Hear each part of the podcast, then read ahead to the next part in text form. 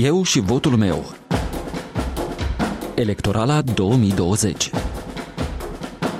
Bine v-am găsit! Astăzi este zi de miercuri, 11 noiembrie. Sunt Valentina Ursu și vă invit să ascultați emisiunea post-electorală la Radio Europa Liberă. Începem cu buletinul de știri, redactat și prezentat de la Praga de Ileana Giurchescu. La microfon, Ileana Giurchescu și mă bucur să ne auzim din nou cu bine. În debutul unui summit internațional găzduit la Moscova, președintele rus Vladimir Putin a vorbit marți despre ce, citez, încercări de a exercita presiuni externă asupra Republicii Moldova. Președintele reia astfel o teză vehiculată deja din timpul campaniei electorale de oficial ruși în octombrie încă, înainte de primul tur de scrutin, ministrul rus de externe Sergei Lavrov critica Statele Unite direct pentru ceea ce el numea comportamentul brutal, nepoliticos și impardonabil în țări din vecinătatea Rusiei, inclusiv în Republica Moldova.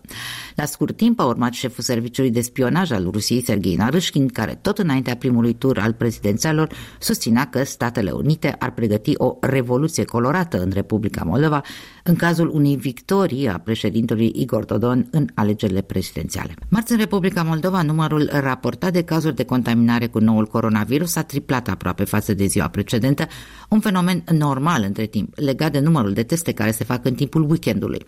S-au înregistrat astfel peste 900 de noi cazuri, față de numai 331 cu o zi mai devreme, deci luni. Numărul deceselor legate de COVID-19 a ajuns acum la 1930. Uniunea Europeană a anunțat marți că a semnat un contract cu firma americană Pfizer și partenerul german BioNTech pentru 300 de milioane de doze din noul vaccin anticovid-19 contract care va fi aprobat astăzi, miercuri, de Comisia Europeană.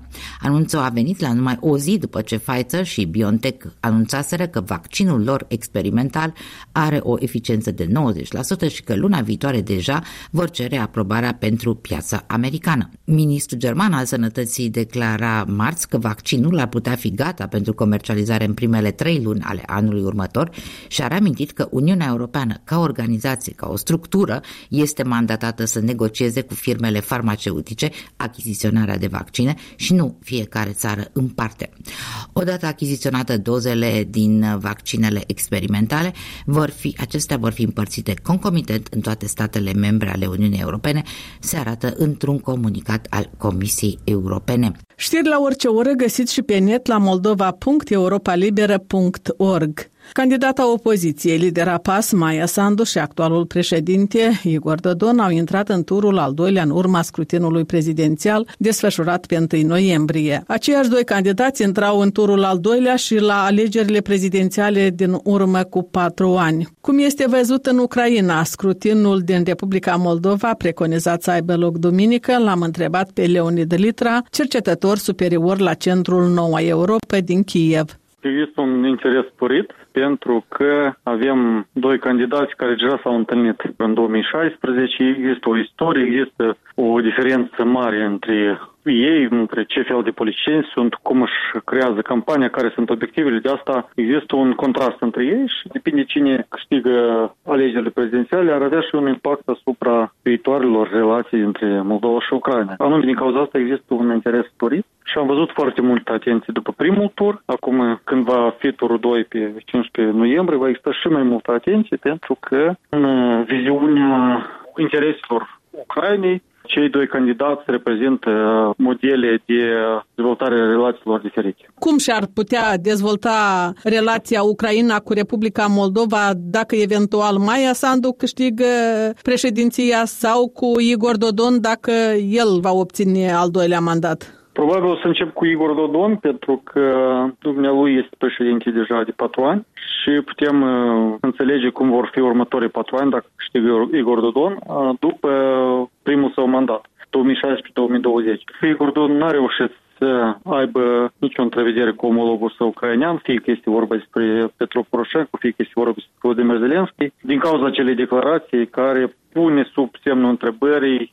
cui aparține Crimea. Asta era declarația care a fost făcută de Igor Dodon când candida la președinție în anul 2016. Dar ulterior el a spus că el recunoaște integritatea și independența statului Ucraina. Da, dar nu e ce aici s-a aștepta la Kiev. la Kiev se aștepta nu o declarație voalată care ar cumva sprijini integritatea teritorială a Ucrainei, dar o declarație precum că Crimea este parte integrată a Ucrainei. Pentru că felul în care a rectificat el de declarația anterioară era cumva să împăcăm și Ucraina, dar să arătăm și că suntem în continuare de acord cu poziția Rusiei. Deci nu e ceea ce ar fi vrut să, să existe în Kiev și neoficial vorbind, eu cred că Igor Dodon se află într-o listă neagră, vorbind metaforic mai mult. Deci nu există o listă, dar faptul că Igor Dodon nu s-a putut întâlni în acești patru ani cu omologul ucraineană, deși știu că au fost solicitări de a organiza astfel de întâlniri, există în Ucraina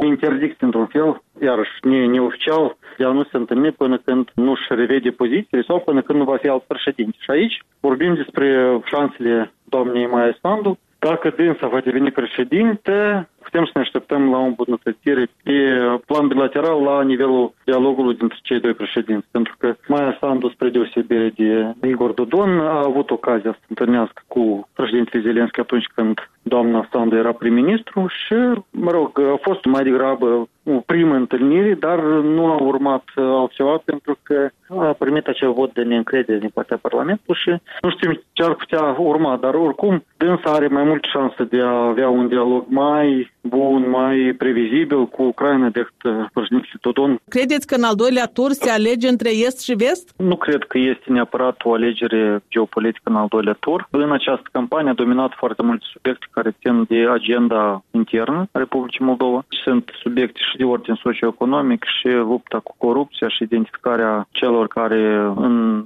ultimii ani au depus efort ca să slăbească Republica Moldova. Eu cred că problemele oamenilor sunt uh, acum mult mai presus probleme pe care le simțim în fiecare zi, vorbesc de ele. Interviul integral cu Leonid Litra îl găsiți pe pagina noastră de internet la moldova.europalibera.org. Continuăm să discutăm cu moldovenii aflați în diaspora, de această dată cu cei din diaspora din Est. Profesor universitar Vera Florea, originară din Nisporeni, muncește de peste trei decenii în Federația Rusă. Chiar dacă se află la mii de kilometri distanță, își dorește o Moldovă fără corupție și un viitor prosper pentru cetățenii cetățenii acestei țări.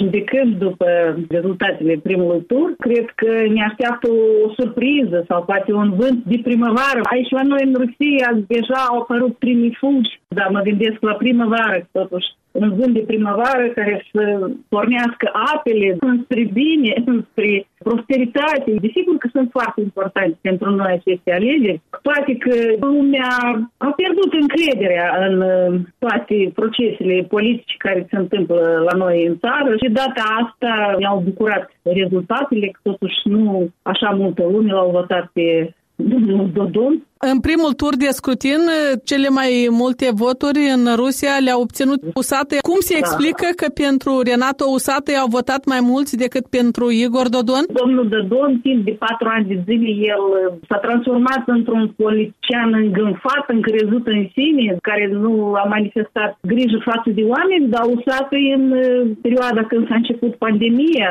el nu știu de unde a găsit bani, dar a organizat transport, repatrierea moldovenilor de aici din uh, Rusia, că s-a început panică, și iată, gestul acesta eu cred că a fost hotărător. Pe de altă parte, știți, Dodon face impresia unui om uh, minciunos. Așa, să spunem pe de-a dreptul, da? Azi spune una, mâine spune altă. Oamenii nu mai au încredere în domnul Dodon, chiar și cei care se află aici în uh, Rusia, fiindcă au trecut patru ani și noi nu vedem că ceva s-a schimbat, adică el a cotat pe relațiile cu Rusia și noi ne gândeam că da, într-adevăr, Rusia e o țară bogată și Dodon a deschide proiecte interesante, ceva să face pentru țara noastră mai cu perspectivă, cu durată, nu numai în sensul celor că le dau voie moldovenilor noștri să lucreze aici în Rusia, da, unde ei sunt exploatați, unde nu sunt stimați și așa mai departe. Și nu s-a schimbat absolut nimic. Igor Dodon totuși s-a manifestat ca un politician uh, care s-a orientat uh, spre relația politică cu Rusia, a avut peste 35 de întrevederi uh, cu liderul de la Kremlin, Vladimir Putin, iar președintele rus a avut un îndemn către cetățenii Republicii Moldova și a chemat chiar să-l voteze pe Igor Dodon. Acest îndemn al lui Vladimir Putin e luat în calcul de cetățenii Republicii Moldova care se află acolo în Rusia? Eu cred că nu. Lumea a obosit de promisiuni false. Ce s-a făcut? Ce s-a schimbat? Nu văd nimic deosebit ca președinte, iată, în relațiile cu Rusia. Nu văd absolut nimic. Unicul lucru că s-au ușurat condițiile de a primi cetățenie a Federației Ruse pentru oamenii care vor să trăiască în Rusia, dar eu cred că asta este mai mult un moment legat de politică. Dar în plan economic eu nu văd nimic deosebit. Nu văd rafturile magazinelor să vândă producții din Moldova. Nu e și unde la piață mai vând prune, mere, vinurile noastre nu prea sunt. Nu le văd chiar des pe rafturile magazinelor. Pentru că vorbim despre un record în diasporă pe timp de pandemie. Moldovenii din străinătate au făcut istorie în primul tur al uh, alegerilor, depășind toate recordurile de până acum în ceea ce privește participarea la vot. Datorită rezultatului votului peste hotare, balanța s-a înclinat în favoarea Mai Sandu pe ultima sută de metri. Totuși 150 de mii de moldoveni au stat la coadă ca să voteze. Da. Atât de mare e dorința asta de schimbare. Da, desigur. În primul rând eu explic acest fapt că prin aceea că Dodon totuși a permis să insulte și-a permis să înjosească pe oamenii care și-au lăsat familiile, și-au lăsat copiii și-au plecat în străinătate nu de viață bună. Nu înțeleg de ce Dodon și toți politicienii care îl înconjoară nu vor să recunoască miliarde de dolari să aduc în țară. În alt mod, nu știu cum ar mai exista și cum ar mai trăi oamenii noștri în Moldova. Deci viață. declarația pe care a făcut-o președintele în exercițiu, precum că există un electorat paralel în străinătate, a deranjat. Da, cuvintele acestea au atins strunile sufletului oamenilor care au pătimit, care și-au lăsat copiii casă. Eu cunosc foarte mult, da, am mulți prieteni. S-au jertfit pentru un viitor mai bun. Și desigur că alegerile au o importanță foarte mare pentru noi, fiindcă ne alegem calea. Despre votul din diaspora am discutat cu Vera Florea, stabilită de peste 30 de ani în Federația Rusă, și pe final minutul electoral cu colegul Vasile Botnaru.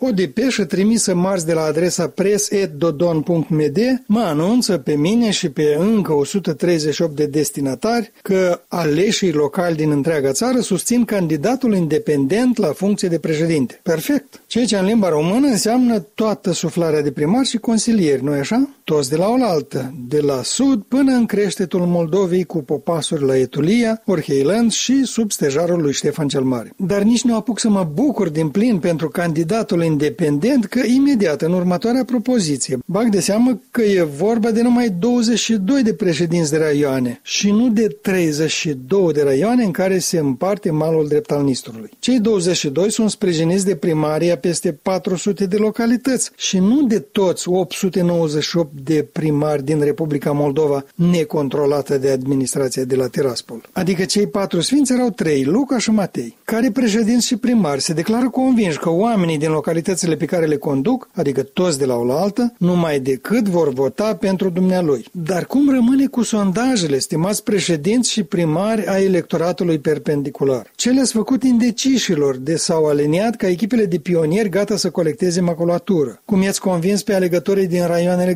galbene să nu mai viseze coțofene când au un porumbel de pus la icoane? Ce le-ați promis partizanilor democrați care au învoire de la centru să sară părleazul? Ce au fumat ortacii lui Usatăi, deși au trădat comandirul. Ah, iubiții mei președinți, nu toți, ci 22 cât sunteți. După cum decurge discuția, de mult nu ați citit alte povești decât cele din pliante electorale. Ori, ca să smulgeți ridichea uriașă, e nevoie să se opintească nu doar moșneagul hapsând și baba lui împopoțonată. Ar cam trebui să se alăture și nepoțica nărăvașă, cățălușa, pisica și bunul prieten al acesteia, șoricelul, care în franceză se numește suri, mouse în germană, topo în italiană, rato în portugheză, mus în suedeză, pele în lituaniană, raton în spaniolă și așa mai departe.